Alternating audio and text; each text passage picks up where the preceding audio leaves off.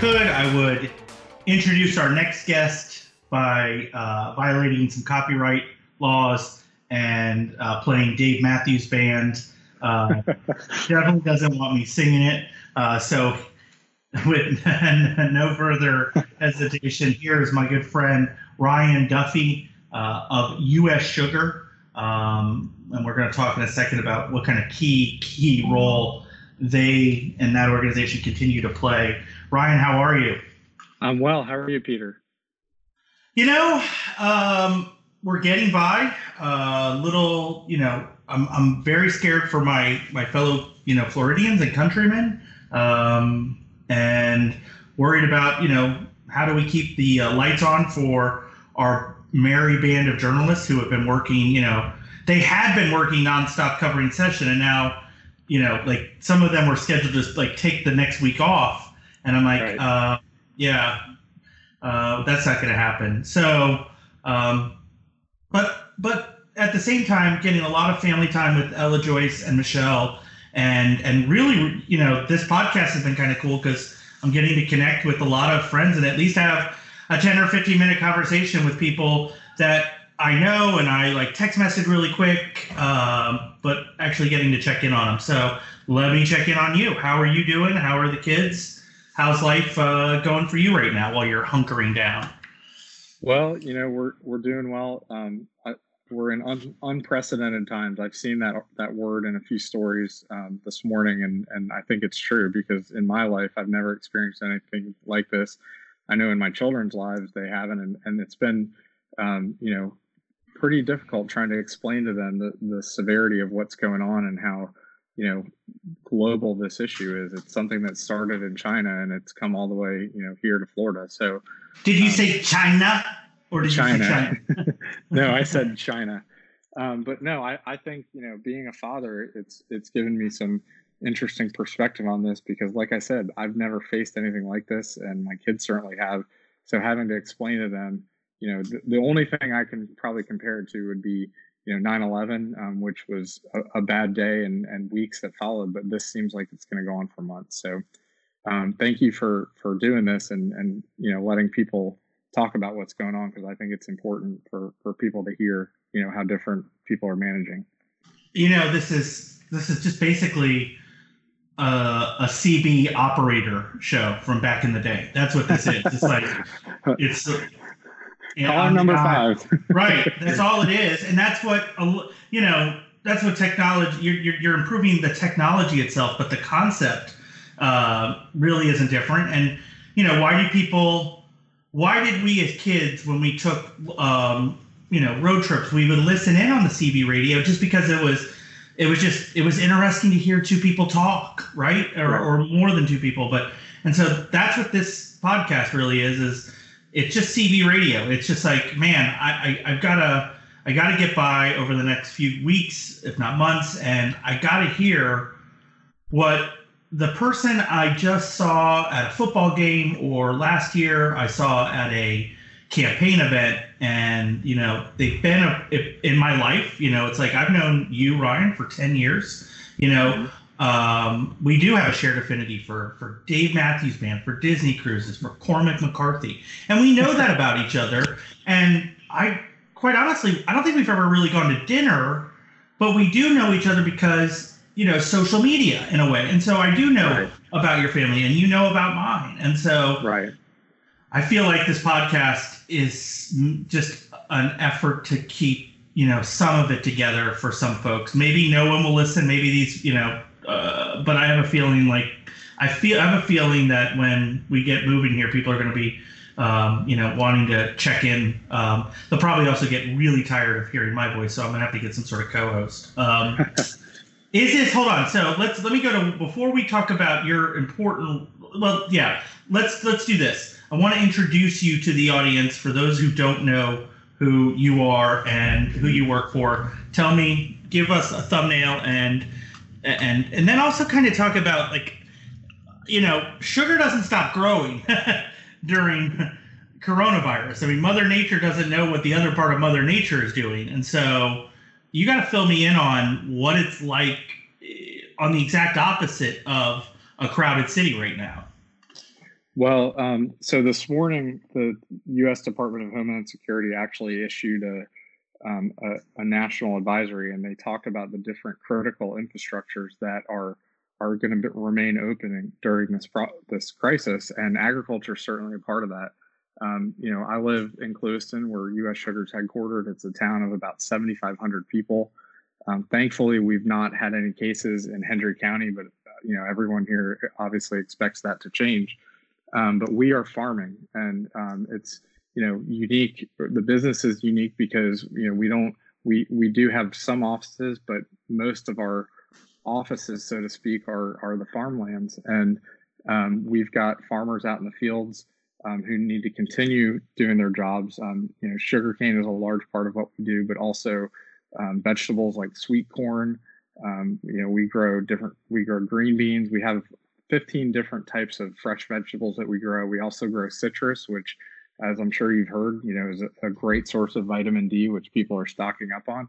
So we are continuing to to continue the harvest, and you know, we are the the the step before people go to their store. So when people go to Publix and other places to buy groceries and the stores are empty, um, you know, you can be rest assured that there's a supply coming in behind it because we're still out here here working. Um, so that, in my opinion, has been an, kind of a, an interesting perspective on this whole issue. You know, I've, I have a brother who lives in Austin, Texas. He's, you know, working from home in quarantine, you know, my sister is from Fort Myers. She works for a, a, large tech company, and they're they're working from home. We're still out here working, and we're, you know, taking all the the precautions to to stop the spread of this virus. Um, so I don't I don't know if that answers it, but no, it does in a way. It's just like I just want to say like, and this is probably you know, am I allowed to be the snarky and say, boy, I really don't think you guys are going to be demonized the way you all are occasionally. I, I it's like that's going to be tramped down just a little, tamped down just a little bit right now. Um, you know what I mean? Uh, well, uh, you know what I what I would say to that, Peter, is I think you know people have kind of different understandings of agriculture, but I think right now it's clear that food is important. I mean, I know my family personally, we we bought two weeks worth of of supply, most of which is food, um, and and you know to take care of your family, you have to feed them. So um, the other kind of interesting perspective, we've been around since 1931, so our company has has been through a lot. Um, and and what I've learned since I've moved here over the last three years is farmers have this sense of duty where they you know they feel kind of a responsibility to be there to feed people. And we work, um, you know, in addition to our company that grows a lot of the um, crops that I mentioned, we work with a lot of independent farmers um, about 34 of them, and they're they're feeling the same way. Like you know, yes, they're concerned. They watch the news like everyone else, but they have to get up every day and and do their job because so many millions of Americans are counting on on farmers um, to feed them. So it's actually pretty cool to see happening right now. Well, isn't that like Wilton Simpson put out a video the other day, and it was you know it was a reminder. Um, you know, of that everyday farmers go out and continue to have to do what they're going to be doing. And, um, you know, and that's what this country is an agrarian society. I mean, there, you know, mm-hmm. it is, um, and, you know, I think about, I don't know, this is kind of just a little bit of a, I, I, it's a return. And by that, I mean, I have valued the food that's been on my um, plate probably more so over the last week. And I'm not saying it tasted better, but I just like when I when I held when I, I just like cut up a lime. When I held the lime, you know, I'm just like, man, is this the last lime that I'm going to get? Now it, it, it isn't. Um, but you know, you do start to think like like I asked Michelle, I'm like, how much? How, how many weeks of food do you think that we have if like the stores had to be closed and it was just very difficult? And right. you know, I, I can't believe I'm even having that conversation. Um, I, of course, blame Gwyneth Paltrow because she cheated on her husband in Contagion. Um, and if she hadn't done that, this would not be occurring. Um, God, you know, when I saw that movie, like, I'm surprised that isn't being talked about more because that's such a misogynistic viewpoint now. Like, I can just see the argument. Like, of course, it's the woman that they're blaming for the entire uh, end of the world. And I just like I wonder if before Me Too, if That anybody thought about that, you know, like Yeah. oh, of course you're making Eve. Um, it, it, it's a it's I, I looked at it. And I, I looked at it literally in the biblical sense. It's it's Eve, you know, going to you know uh, Macau gambling uh, or a Macau uh, casino and and doing what she's not supposed to be doing, and and the rest of us get impacted. Um, um, I was just talking with John Lux, who runs Film Florida, and I'm like, when are they making Contagion two? Um, Well, I think the fact that it's like the number two movie on Netflix, based on what I saw last night, there there probably is a market for that now. But I can only imagine, you know, what's happening now is probably worse than what even somebody in Hollywood could come up with. I mean, nobody thought it would be spreading so quickly, and that's you know causing a lot of discomfort to a lot of people. Well, uh, what's interesting about that movie to me, two things. Number one, a blogger plays a very prominent role in it, and I'm just like, see, I'm Jude Law, finally. um, and I did, I, I, I as, as as I joke about that, when we did kind of break the news about um, it being in Florida for the first time, that is nowhere near what Jude Law was doing with his. Uh, but I was just like, I, I kept telling my my team because they we thought we had the story locked about three hours before we went live with it. I'm like, listen, I'm not going to be Jude Law here. Um, you know, we are going to get confirmation from you know the highest levels, and then we're you know, and so that was one, and then um, you know the other thing about Contagion, which is so interesting to me, is life sort of kind of goes on like throughout the movie. Like Matt Damon is still doing stuff with his daughter, just the same way that Michelle and I are doing stuff with Ella. Um, Right. Now, it, it's like almost matter of factly that there's a break in across the street in the movie, and you know people are kind of waiting in line. They they wait in lines for the MREs until they don't, um, and it's like I feel like that's how. To me, that seems very accurate. I think that we. I don't think it will be like the road. I think it will be more like contagion. I think we will try to keep our our society together until we can't. It'll there will be spasms, but I think people, by and large, they they value these the the social structure that we have. Um, Absolutely. Well, and and the- an- go an- ahead. another thing, another thing I'd say is, you know, people get caught up in the back and forth of politics, but I feel like, you know, with few exceptions, for the first time in a long time, people are pay atten- paying attention to the right people in this case. I mean, they're not necessarily. I know a lot of our members of the legislature and Congress are out there messaging on this, but I. It's it's almost scary the conversations that I'm having where you know my neighbors are saying, hey you know did you see that chart about flattening the curve and and to me that that's good. It's good that everyone's paying attention you know to the right things because god knows you know there's often a lot of misinformation but you know i, I in my part of the world i feel like most people are taking a lot of those precautions seriously and you know thank god for that. I, I guess we'll really see you know if it helps or not. Hopefully it will. Um, I, I'm, I'm, I'm. We say that now, and I did want to talk with my fellow Cormac McCarthy. Your your son's name is Cormac, right? Isn't one of- he is yeah our seven year old Um, for those who don't know, and I'm, uh, I think both Cormac McCarthy is both of our favorite author. You know him better than I do, although I will say The Road is by far my favorite book, and it's Yeah. has always been. It's the best book I've ever read. Um, it's better, I think, than you know James Joyce or any of the things that people. I just I never read anything as as as haunting and as so incredibly well written as that. Um, the movie is okay. I mean, it's just Yeah. like almost any other. Although it is kind of, and it's never an easy conversation. I do, res- you know, the the inter interaction between. Um, Who's the woman in it? It's is it uh, uh, Charlize Theron? Is she the she the wife or she yeah the Char- Char- charlize theron Charlize Theron, she, and she leaves, and she basically is just like, I'm not gonna, you know, let. Uh, she leaves her husband and, and son, not because, uh, because she doesn't want to become. I think she basically goes and and and commits suicide. Um, but she's not gonna be. She doesn't want to live in that kind of world, and I joke with, about it but like Michelle and I've talked about it. We're like, I'm not living in The Walking Dead.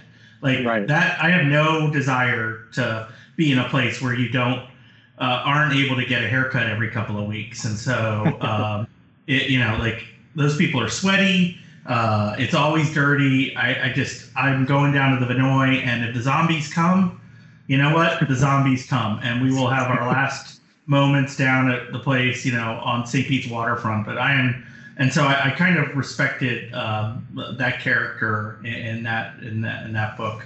Um, Yeah, one of my favorites. Um, if you can, well, two books I'd recommend. All the Pretty Horses is another really good one. Um, it talks a lot about um, a, a young boy who grows up um, in Texas and ends up getting on a horse and going to Mexico and and falling in love with a girl, but he, you know, experiences life in the process and you know gets into some trouble. But it's it's a really good book. And then the other one, which is really hard to get through, is called Blood Meridian yeah. Um, yes. and it's tough. It's a tough read. I've had It's a tough read. down. but it is. It's very gory. But I think they've been trying to make it into a movie and have not had much luck. Um, James Franco has actually been trying to produce it and has not gone anywhere. It's kind of amazing that a man that can write all the pretty horses can also write The Road and Blood Meridian. Uh, Yeah. And and you know, and No Country for Old Men, which is my, I you know, I go back and forth between Social Network, Moneyball, and that is the best film of the 21st century. But I I probably say it's the best. Um, that's it's just I can watch that movie anytime uh, Yeah, that movie comes on, and it is So again well it's a- cast. Ah, I tried to explain that to somebody. Um, I felt bad. My, my young hairdresser, she's like 23, 24, and just had, I mean, she is just, you know, okay, boomer. Um, and, you know, just doesn't have any point of reference for anything. Um, anything. And I'm trying to, like, I, I don't want to explain to her. Like, I don't want to, like, I don't want to be that guy, like, hey, the Stones are better than the Beatles. Um, but I'm trying to like like tell her I'm like, do you know who Javier Bardem is? And she's like, no. And I'm like, oh my god. Uh, I'm like, do you know who Josh Brolin is? She's like, mm. I'm like, the bad guy in Avengers 2. She's like, oh yeah, okay. And I'm like, all right, well, I'm like, do you know who Tommy Lee Jones is? And no clue. And I'm like, and like I'm trying to like maybe this is a story about you know um, entering heaven and avoiding hell, and there's all sorts of you know. And she's like, and she didn't even really understand what a western was. I, I I'm not joking, and it isn't that she's Wow. not an intelligent, articulate person because she she really is, but you know that's just and, and I'm like, of course she doesn't know what the poem "No Country for Old Men," and it was just this. I felt bad because that movie's only 10 years old, I think. It's 08, Yeah. 09. Mhm. Um, and so it's just such an incredible film with probably the best villain of the last 10 years. Um, I would agree with that. And, and a movie, yeah. I mean, there's And- there's and the nobody that was more.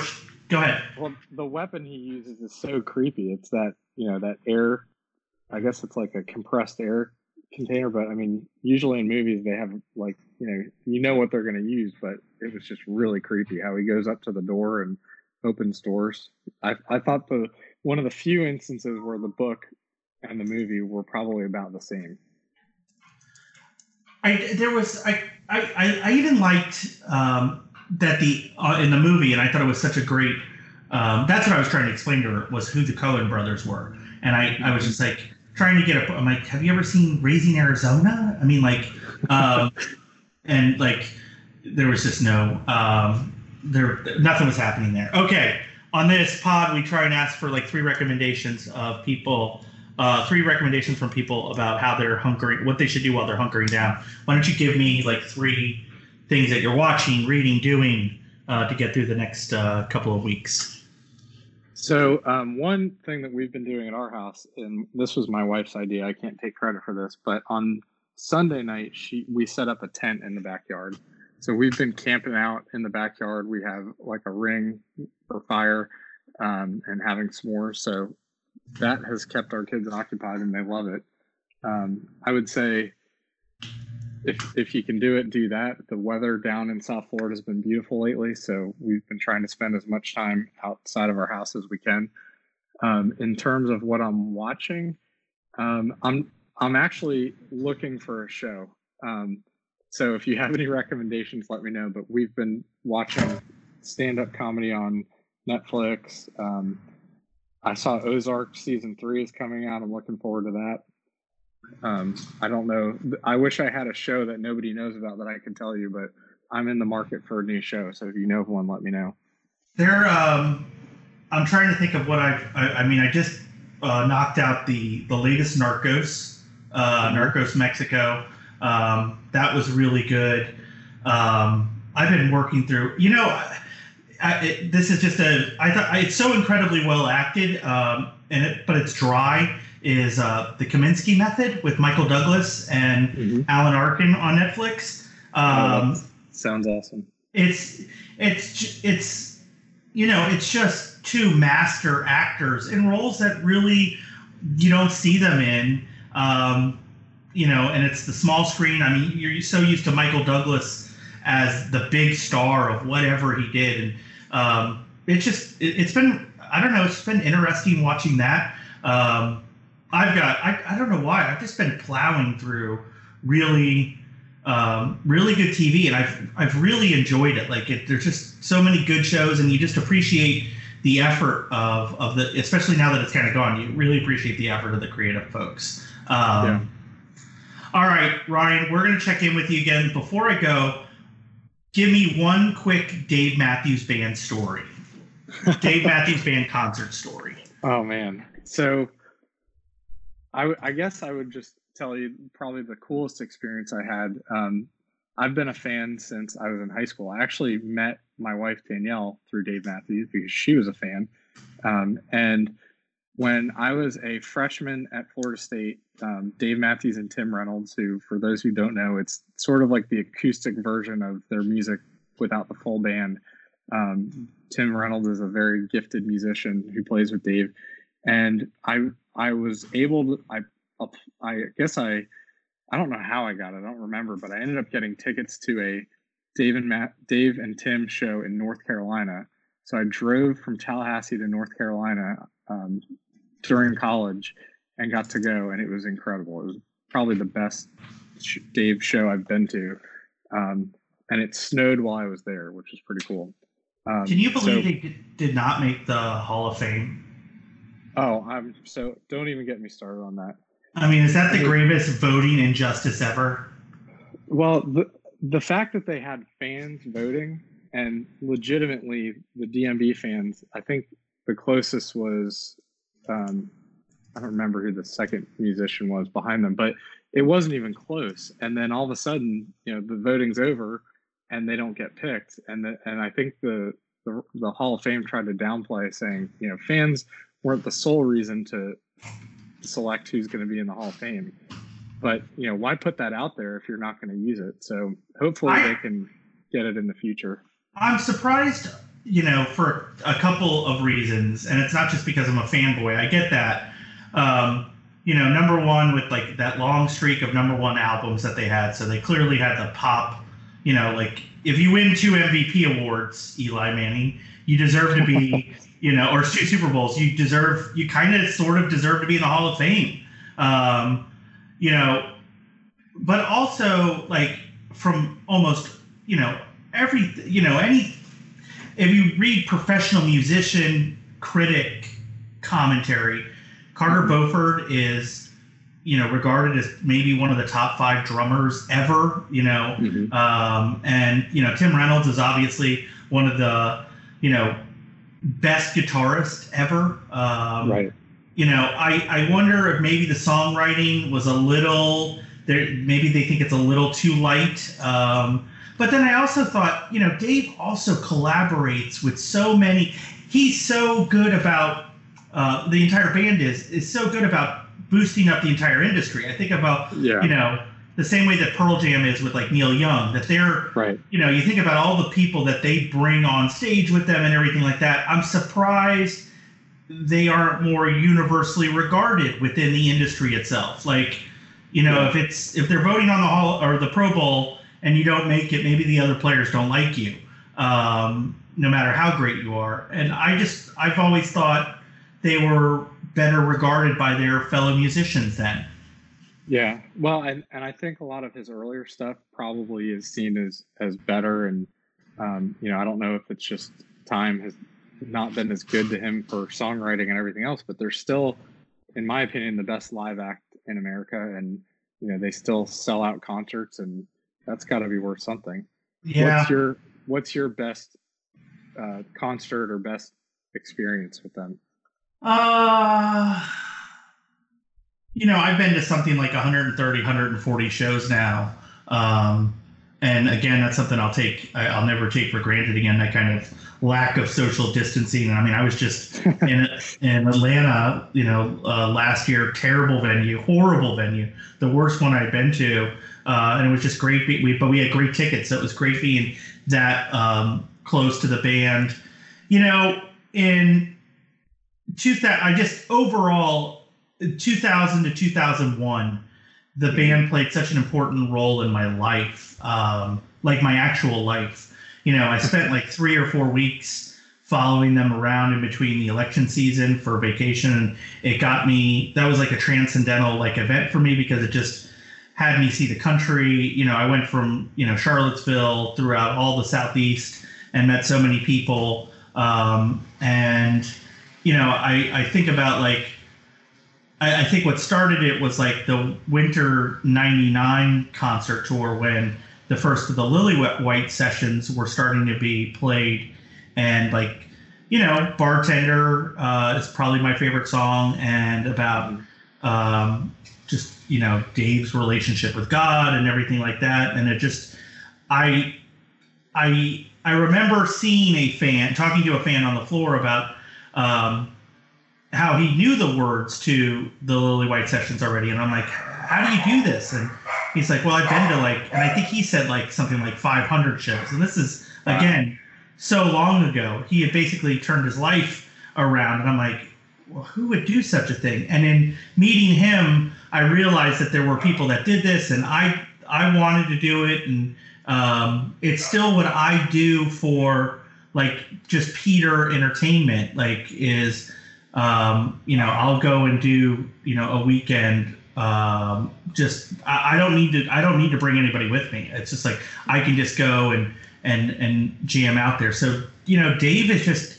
it's a really it's a it's a really important part of uh, of of my life. Um, I, I watch a lot of TV shows, and I think I'm pretty knowledgeable, you know, almost to the expert level on TV shows and movies. I don't know anything about music. Um, and th- you know, so the big role that you know, just I just listen to Dave. I mean, it's just constant. So yeah, um, yeah. All right. Well, so ho- I knew this was going to be the longest podcast. The guy that loves Dave and Disney Cruises and Cormac McCarthy. But um, well, Ryan, we will check in with you again, hopefully in a couple weeks, and see how you all are doing.